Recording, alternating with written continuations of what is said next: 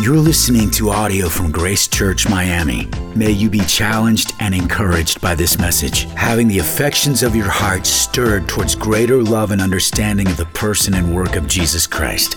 If you'd like to check out more resources or donate to this ministry, please visit gracechurch.miami.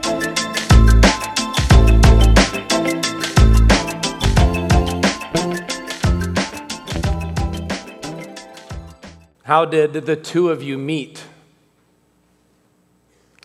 This is a question that's commonly posed to a couple that's being met for the first time or interacted with after a few minutes of time as we desire to get to know each other, meeting them and greeting them and finding out about them. We do this individually when we meet one another. We want to learn about each other, even just a few minutes ago at a time of fellowship, a a time of exchanging of not just greetings, but names, and not just names, but information about one another and things you can learn about each other, and perhaps even with the eyes to see evidences of God's grace in each other's lives. Grace Church, we want to be a church that extends the love of Christ to others. And not just others who are like us, but others who are different than us different backgrounds than us, speak different languages than us, come from different type of educational perspectives and different type of uh, ideas, and yet coming under the banner of Christ, the risen Savior. We think about introducing ourselves to others. I think about the times in which many times people wanting to get to know my wife and I want to find out about us as a couple, our backgrounds and where we're from and our families. People have all different kind of answers, particularly couples as they introduce themselves. To the answering the question, how did you guys get to know each other? How were you first introduced to one another? Perhaps the answer could be for some of you, well, our, our parents knew each other before we knew one another. Others of you perhaps would say, well, actually, we, we met online, which for some in an older generation, you're like, what does that even mean?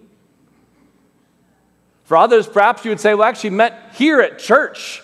It was here at church or in Bible study at our church here at Grace Churches when we met for the first time and just began a friendship in the context of community and loving and growing and serving one another.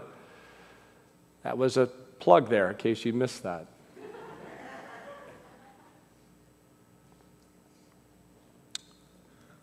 What's not a common answer to that question of how the two of you met is to hear the man in the relationship explain that he first knew of his wife as a prostitute. She had not just had sex before marriage with another man, but many men.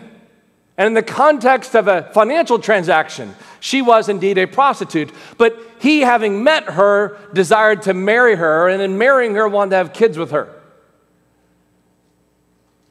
That would be an introduction. You'd be like, where do you go from there? You too? That'd be a bit of a shocking introduction of a couple to meet as they get to know each other, as they explain themselves to others. Yet, friends, that's exactly the couple we meet this morning in the Bible, in the book of Hosea. I want to ask you to open your Bibles to the book of Hosea. Now, understandably, if you're new to the Bible, First of all, if you don't have one, know that we have them for you for free. We'd love to give you one as a gift for being with us at Grace Church. They're at the Welcome Center. There might even be an extra copy behind the pew at the back of the pew in front of you. But Hosea is the book we're going to be at. Where is Hosea? Hosea is in the Old Testament. If you go to the Psalms, start turning to the right, you'll come into what's eventually known as the major prophets, typically known for that based on the size of their books. And then you get into the minor prophets. So, right after the book of Daniel, come to Hosea. Hosea is where we're going to be now for the next five Sundays together. And we learn the story of this man and this woman and their three children. And we learn the tragic story of not only her life before her marriage, but her life even once she was married significance of that. One thing is going to be sure to talk about this couple. We're going to see and meet them this morning as we learn the story of Hosea and understand the significance of this. Now, understandably, for all of you, at least by way of our teaching here at Grace Church, this is your first time being introduced to Hosea. Some of you are new Christians, and this might be the first time you've actually found your way into the book of Hosea. This is your first introduction. Others of you, perhaps it's been a minute. Well, regardless, let's put us all together to understand Hosea. Hosea is referred to as the first of the minor prophets. Minor not because of the significance of the story, but because of the size of the material. Hosea and Jonah are the only writing prophets from the northern kingdom. Though Hosea addresses both Israel and Judah, the sort of two divisions of the people of Israel, as the kingdom of God was split, if you will, the kingdom of Israel rather was split after Solomon's reign ended between into two sections. He indeed speaks of primarily the older, the, excuse me, the upper section. Hosea has had a lengthy period of ministry, prophesying for about 45 years. In fact, in very early verse of, of Jonah, of, excuse me, of Hosea chapter 1, he references kings Uzziah, Jotham, Ahaz, Hezekiah, the kings of Judah, that being the southern part, and in the days of Jeroboam, the son of Joash. This would be Jeroboam the second, king of Israel. What's happening here is that Hosea is beginning his ministry to Israel during these final days of Jeroboam II, under whose guidance Israel was enjoying both political peace and prosperity. But one of the tragic realities of that during that time, political peace and prosperity, is that Israel increasingly became more and more morally corrupt. Decay had settled in.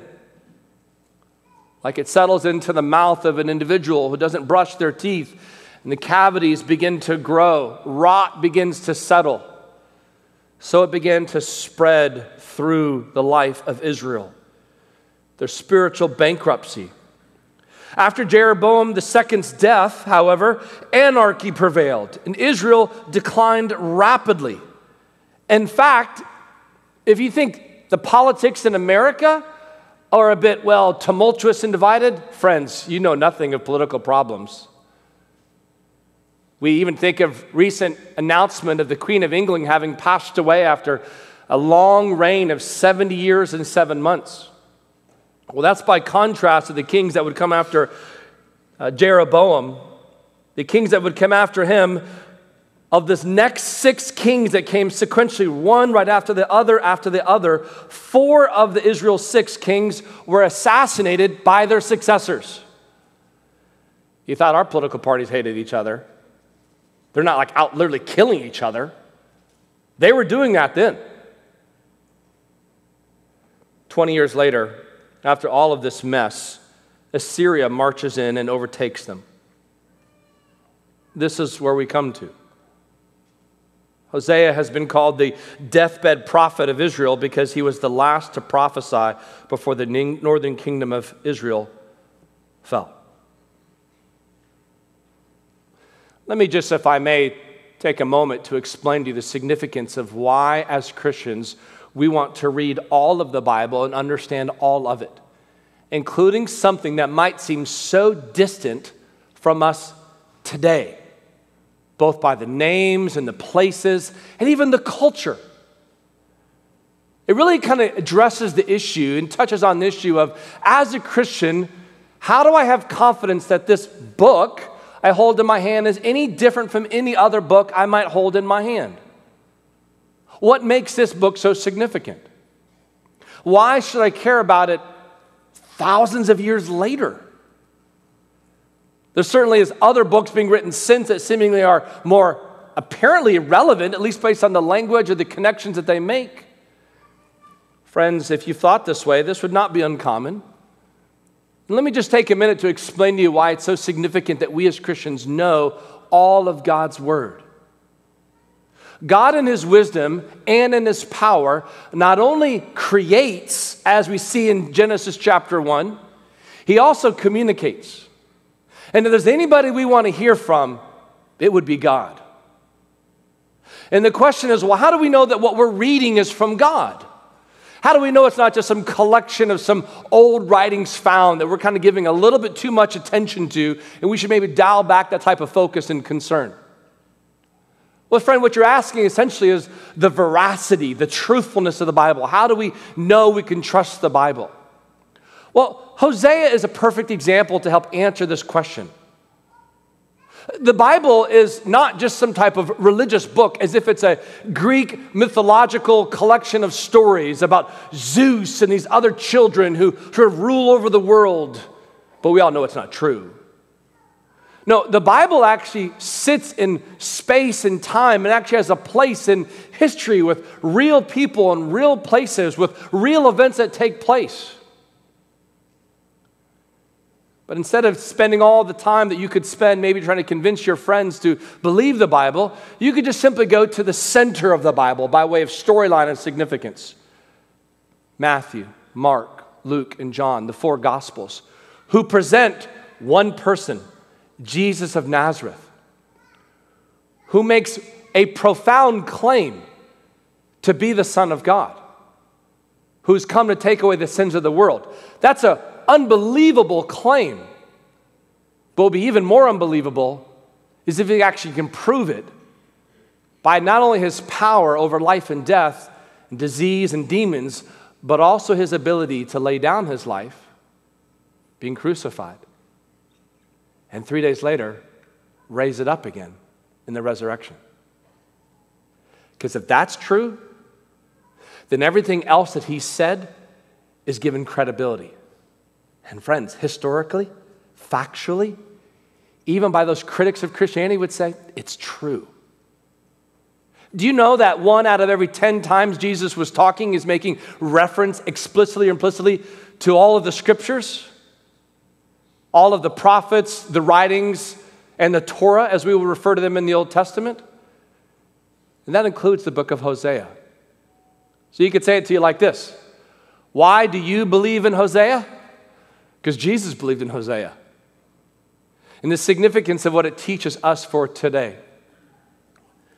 With that in mind, turning now to Hosea chapter 1, we'll spend our time this morning in Hosea chapters 1 through 3. Let me explain to you where we're going to go. First of all, we're going to learn about an innocent husband and an immoral wife. Hosea and Gomer. Hosea and Gomer. Look with me, if you would, Hosea chapter 1, verses 1 through 9. The word of the Lord that came to Hosea, the son of Beeri, in the days of Uzziah, Jotham, Ahaz, and Hezekiah, kings of Judah, and in the days of Jeroboam, the son of Joash, king of Israel. When the Lord first spoke through Hosea, the Lord said to Hosea, Go, take to yourself a wife of whoredom, and have children of whoredom. For the land commits great whoredom by forsaking the Lord. So he went and took Gomer, the daughter of Diblaim, and she conceived and bore him a son. And the Lord said to him, Call his name Jezreel. For in just a little while, while I will punish the house of Jehu for the blood of Jezreel and I will put an end to the kingdom of the house of Israel. And on that day I will break the bow of Israel in the valley of Jezreel. She conceived again and bore a daughter. And the Lord said to him, Call her name No Mercy. For I will no more have mercy on the house of Israel to forgive them at all. But I will have mercy on the house of Judah, and I will save them by the Lord their God. I will not save them by bow or by sword or by war or by horses or by horsemen. When she had weaned no mercy, she conceived and bore a son. And the Lord said, Call his name not my people, for you are not my people, and I am not your God. Jump down to chapter 2 starting in verse 2. Plead with your mother. Plead, for she is not my wife, and I am not her husband, that she put away her whoring from her face, and her adultery from between her breasts, lest I strip her naked and make her as in the day she was born, and make her like a wilderness, and make her like a parched land, and kill her with thirst. Upon her children also I will have no mercy, because they are children of whoredom. For their mother has played the whore, she has conceived them and has acted shamefully. For she said, I will go after my lovers who will give me my bread and my water, my wool and my flax, and my oil and my drink? Therefore, I will hedge up her way with thorns, and I will build a wall against her, so that she cannot find her paths. She shall pursue her lovers, but not overtake them. She shall seek them, but shall not find them. Then she shall say, I will go and return to my first husband, for it was better for me then than now. Jump ahead to chapter 3, verse 1 through verse 3. The Lord said to me, Go again, love a woman who is loved by another man and is an adulteress. Even as the Lord loves the children of Israel, though they turn to other gods and love cakes of raisins, so I bought her for 15 shekels of silver and a homer and a leketh of barley. And I said to her, You must dwell as mine for many days. You shall not play the whore or belong to another man, so I also be to you. What we see in this first section of this first three chapters is a provocative story a story of marital union that is, well, dramatic. My wife and I have the opportunity many times to do premarital counseling with couples.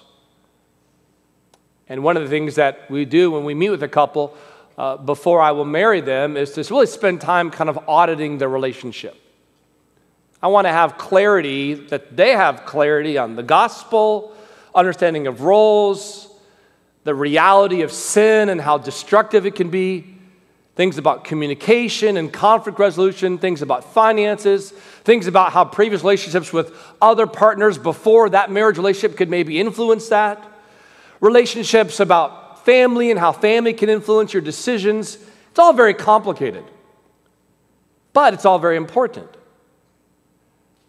One of the challenges that can come up is the question of hey, if I have to my shame and regret if I have been involved with other people before I've been married. I know that that's not been God's will for me, but I'm sorry to say, in a spirit of humility, that's something that I've done. How much should I explain that to now my fiance? How much of that should I get into by explanation and conversation? Can you imagine doing the premarital counseling for Hosea and Gomer? I mean, that would like it would, I would be like, Ronald, Chris, we have to do like elder premarital counseling. Like, okay, Lord, please help us. It would be overwhelming. How did the two of you meet? Well, uh, Hosea, you want to tell him or you want me to tell him? I mean, the nature of this relationship is unbelievably complicated, to put it mildly, for the sake of a variety of ears here the significance of what's being said in this relationship. And look at what God is saying, though. God is actually commanding, to the surprise of some, he's commanding Hosea to marry a woman named Gomer who was, already has a reputation in the English Standard Version, it uses the term whoredom. It's this idea of prostitution, this idea of being with many lovers for the sake of financial gain, something that we'll pick back up here in a few minutes as well. This is her established reputation. Typically, imagine that parents think about who their kids might marry one day. Well, I like my son in law. Well, I like my daughter in law. Will she like me. What will it be like for Christmas? What will we do together? Imagine Hosea introducing Gomer to the family. That's just awkward. From what she probably wears, to like her background, to perhaps her language, to perhaps her interaction. This is how Hosea finds her.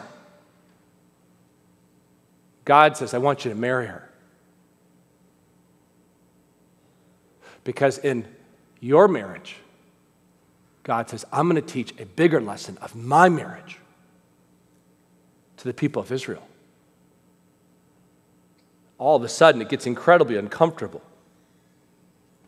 We're introduced to these children in verses 3 through 9 a son, a daughter, and then another son. In this explanation of their names, call his name Jezreel. This idea of scattered. We'll speak more about these historical events that these names are tied to.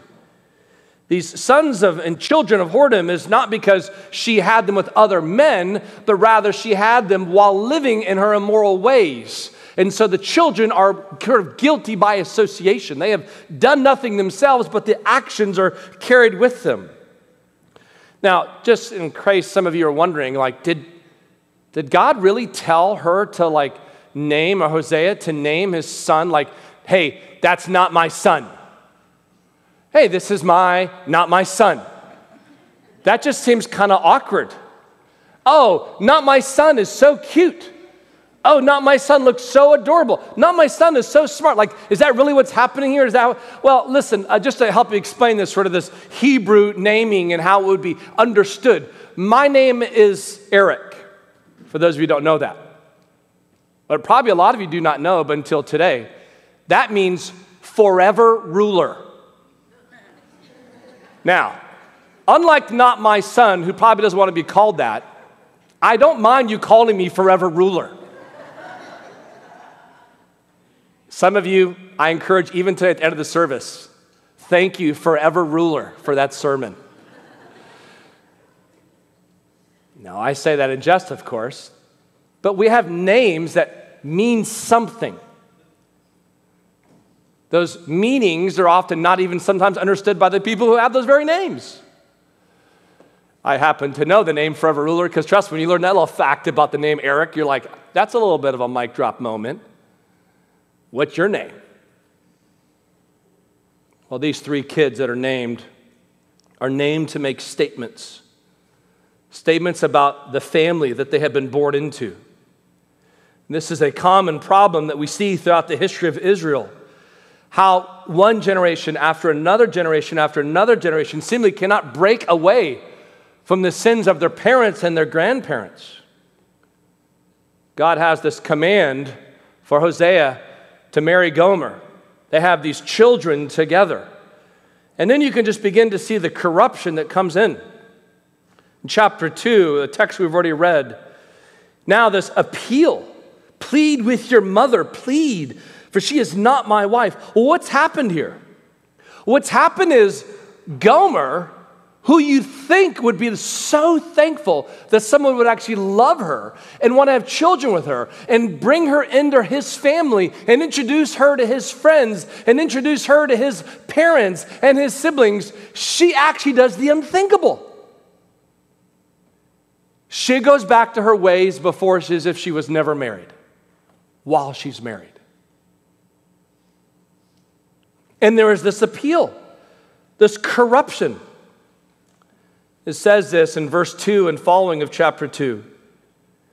She now becomes this adulterous wife. This phrase, she is not my wife and I am not her husband, some have interpreted this statement as a formal declaration of divorce, but this is not true. The Lord's ultimate purpose was to heal the relationship, not terminate it. The statement was an acknowledgement as one writer, Derek Kidner, says, of no reality remained in the relationship.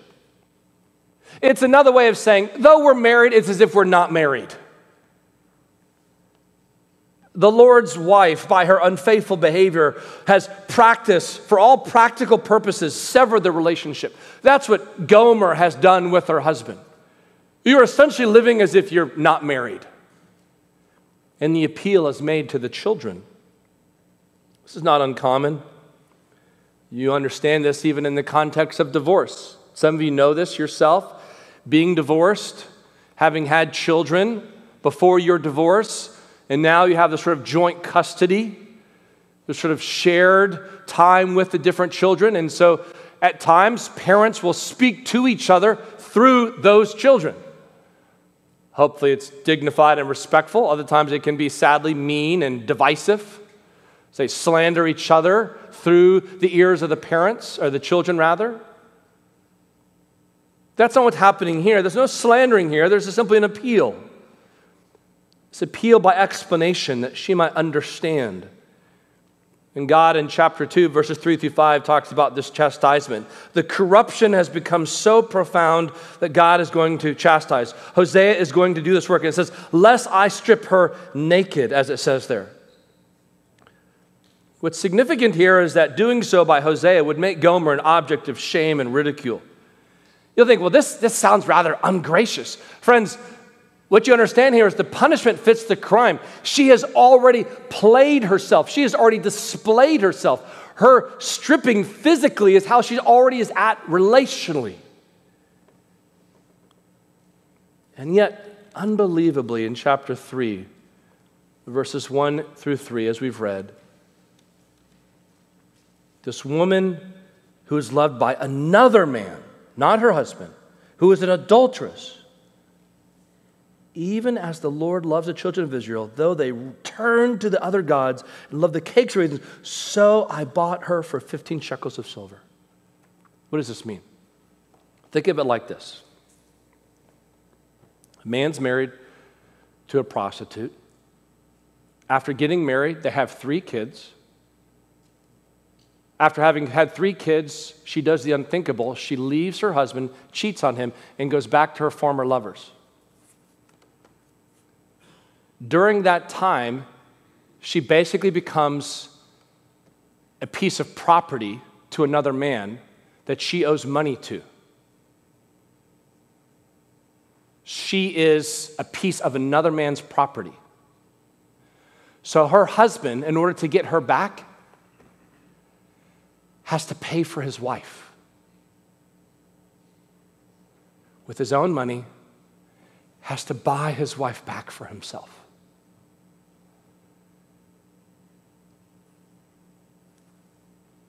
You wouldn't believe it unless you could read it with your own, with your own eyes. It's profound to see. But what makes this story so profound is the second part of our lesson as these things run parallel. We've talked about the innocent husband and an immoral wife, Hosea and Gomer. It takes us, secondly, now to the innocent husband and the immoral wife, the Lord and Israel. Go back, if you would, to chapter 1.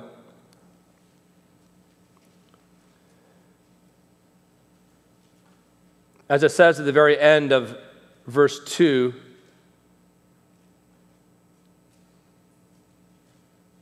the significance of what it means here. The land commits great whoredom by forsaking the Lord.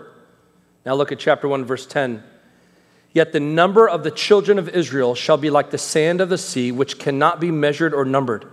And the place where it was said to them, You are not my people, it shall be said to them, Children of the living God. And the children of Judah and the children of Israel shall be gathered together, and they shall appoint for themselves one head. And they shall go up from the land, for great shall be the day of Jezreel. Look at chapter 2, verse 1. Say to your brothers, You are my people, and to your sisters, You have received mercy. Now jump down to verse 8 of chapter 2 transitions in speaking about Israel. She did not know that it was I who gave her the grain, the wine, the oil, who lavished on her silver and gold, which she used for Baal. Therefore, I will take back my grain in its time and my wine in its season, and I will take away my wool and my flax, which were to cover her nakedness. Now I will uncover her lewdness in the sight of her lovers. No one shall rescue her out of my hand. I will put an end to all her mirth, her feasts, her new moons, her Sabbaths, and all her appointed feasts. I will lay waste her vines and her fig trees, of which she said, These are my wages, which my lovers have given me. I will make them a forest, and the beasts of the field shall devour them. I will punish her for the feasts of the Baals, when she burned offerings to them, and adorned herself with ring and jewelry, and went after her lovers, and forgot me, declares the Lord. Verse 14 Therefore, behold, I will allure her and bring her into the wilderness and speak tenderly to her. There I will give her her vineyards. I will make the valley of Achor the door of hope, and there she shall answer as in the days of her youth, as at the time when she came out of the land of Egypt. And in that day, declares the Lord, you will call me my husband. And no longer will you call me my Baal. For I will remove the names of the Baals from her mouth, and she, will, she shall remember by name no more. And I will make for them a covenant on that day with the beasts of the field, the birds of the heavens, and the creeping things of the ground. And I will abolish the bow and the sword and the war from the land, and I will make you lie down in safety. I will betroth you to me forever. I will betroth you to me in righteousness and in justice in steadfast love and in mercy. I will betroth you to me in faithfulness, and you shall know the Lord. And in that day I will answer, declares the Lord. I will answer the heavens, and they shall answer the earth, and the earth shall answer the grain, the wine, and the oil, and they shall answer Jezreel. And I will sow her for myself in the land, and I will have mercy on no mercy.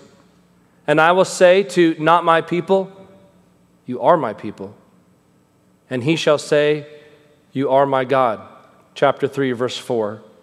For the children of Israel shall dwell many days without a king or a prince, without sacrifice or pillar, without ephod or household gods. Afterward, the children of Israel shall return and seek the Lord their God, and David their king. They shall come in to fear the Lord and to his goodness in the latter days. God is telling the people of Israel through the marriage of Hosea and Gomer, I see. There's two observations I want us to learn here, two lessons. First of all, God judges his people.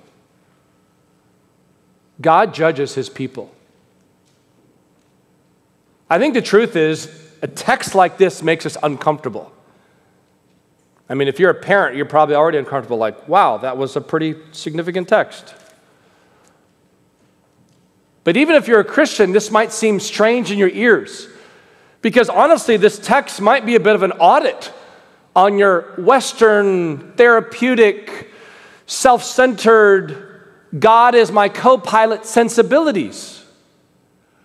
We've kind of auto selected a God of our making that's, yes, full of grace and love and mercy and forgiveness. Yes and amen. But grown rather silent and mute on something like a God of justice, a God of wrath, a God of truth, a God of omnipresence and omniscience who knows all and sees all. What we're reminded of in the book of Hosea that God sees his people and he cares enough for them to not leave them in their sin with no consequence. He sees it and he does something about it. This is important because I think what perhaps is missed is God's patience with the people of Israel was not like a day, a month, a year, a decade. It was over lifetimes. And I think for some of you, you might mistakenly think, for those of you who are Christians, wait, I'm in sin.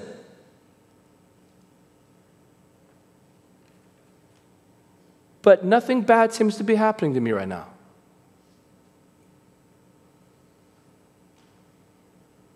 So either God doesn't see it, and I thought He did, or God's not concerned about it. And I thought he was. So, maybe I can continue in sin. And this cycle continues on and on and on.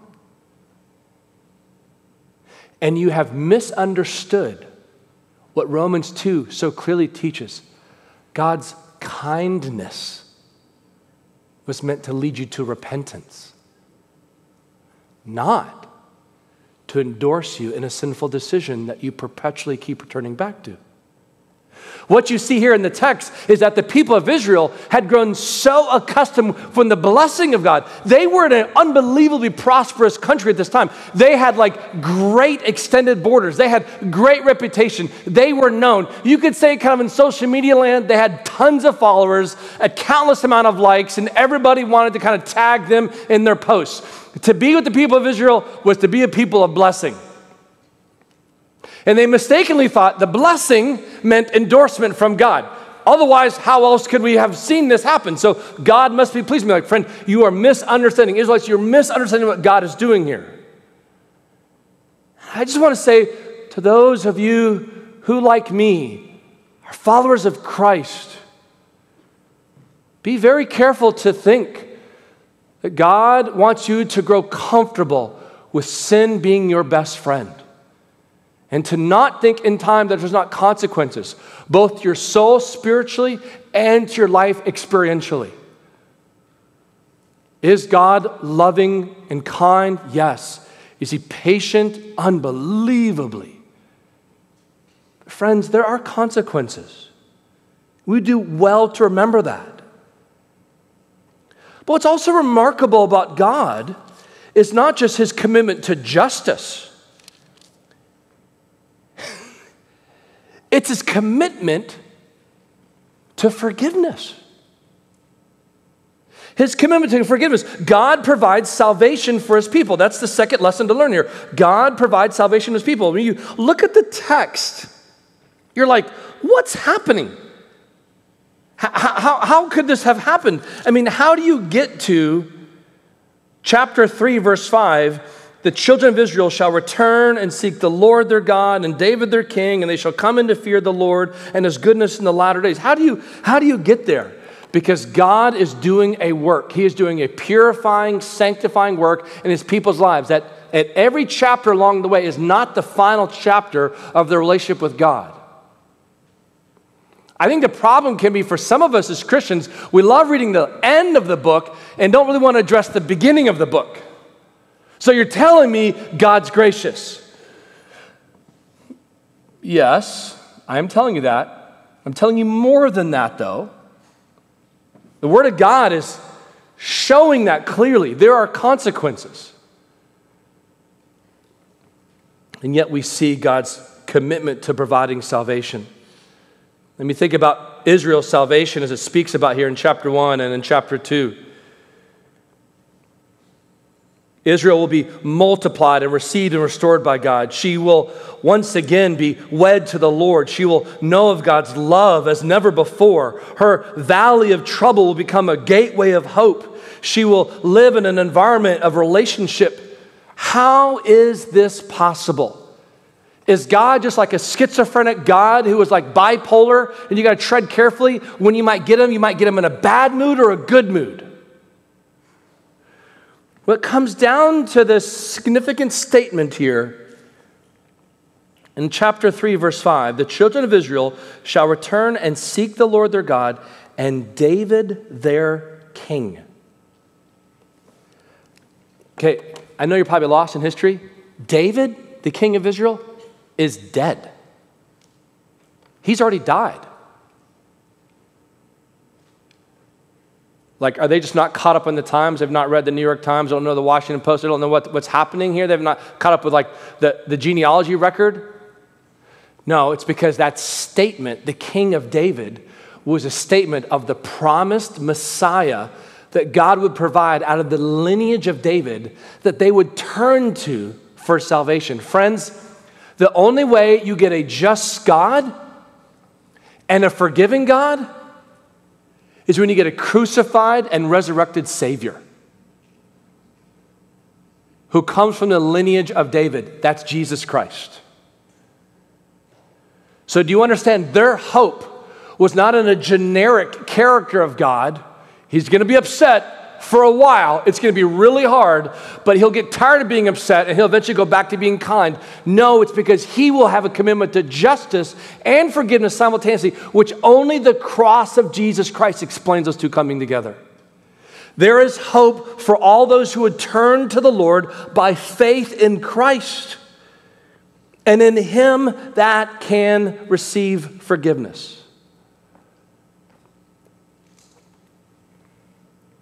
For those of you who are not in Christ, you do not identify as a Christian, you're perhaps here exploring the teachings of the Bible for the first time. You're hearing perhaps what's a rather shocking sermon, like, wow, I did not expect to go to church today and hear all this talk about whoredom.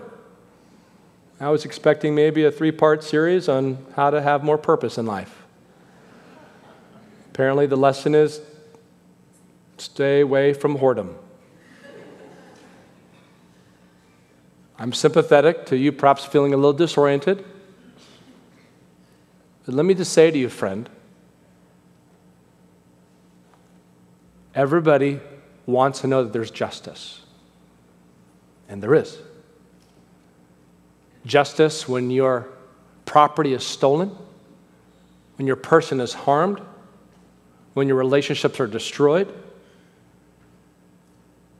when there's discrimination and racism you've experienced, when there's economic oppression that's taken place, you want to know is there justice? There is. But justice is not determined based upon your and my changing standard of it. It's based upon a perfect standard of a holy God whose justice is defined based on his character of holiness. That's both encouraging and concerning. Because based on that understanding of justice, no one's going to get off. But that same God is also committed to grace. How often would you want the judge to be, that you would appear before to be lenient on his sentence, if not sort of expunge your record?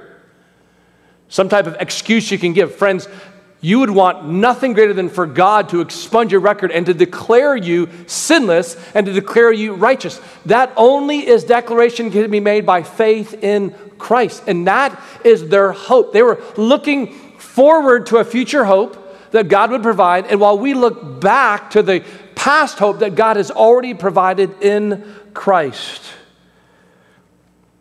go and marry a prostitute. These are the first words that God spoke to his prophet Hosea. Why would he ask this of one of his spokesmen? Because he wanted to teach Hosea, he wanted to teach the nation of Israel, because he wants to teach you and I today a lesson that we should not forget. This lesson is both painful and joyous. The book of Hosea is about God's loyal love for his covenant people in spite of their idolatry.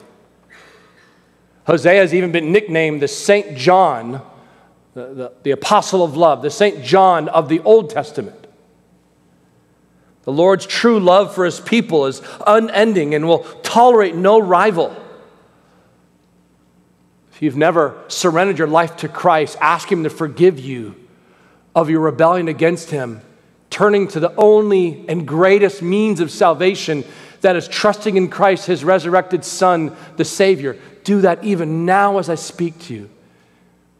And for those of you who have, be reminded of the opportunity, even yet this morning, to identify any areas of idolatry present in your heart, in your life, seen with your hands, known by your tongue, identified through your possessions, and decide now to return to the Lord, to find his love for you more attractive than the lovers of this world who will use you and then leave you.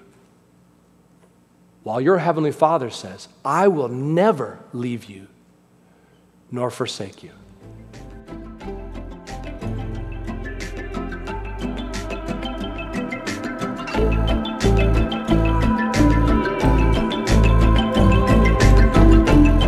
Thank you for listening to audio from Grace Church Miami.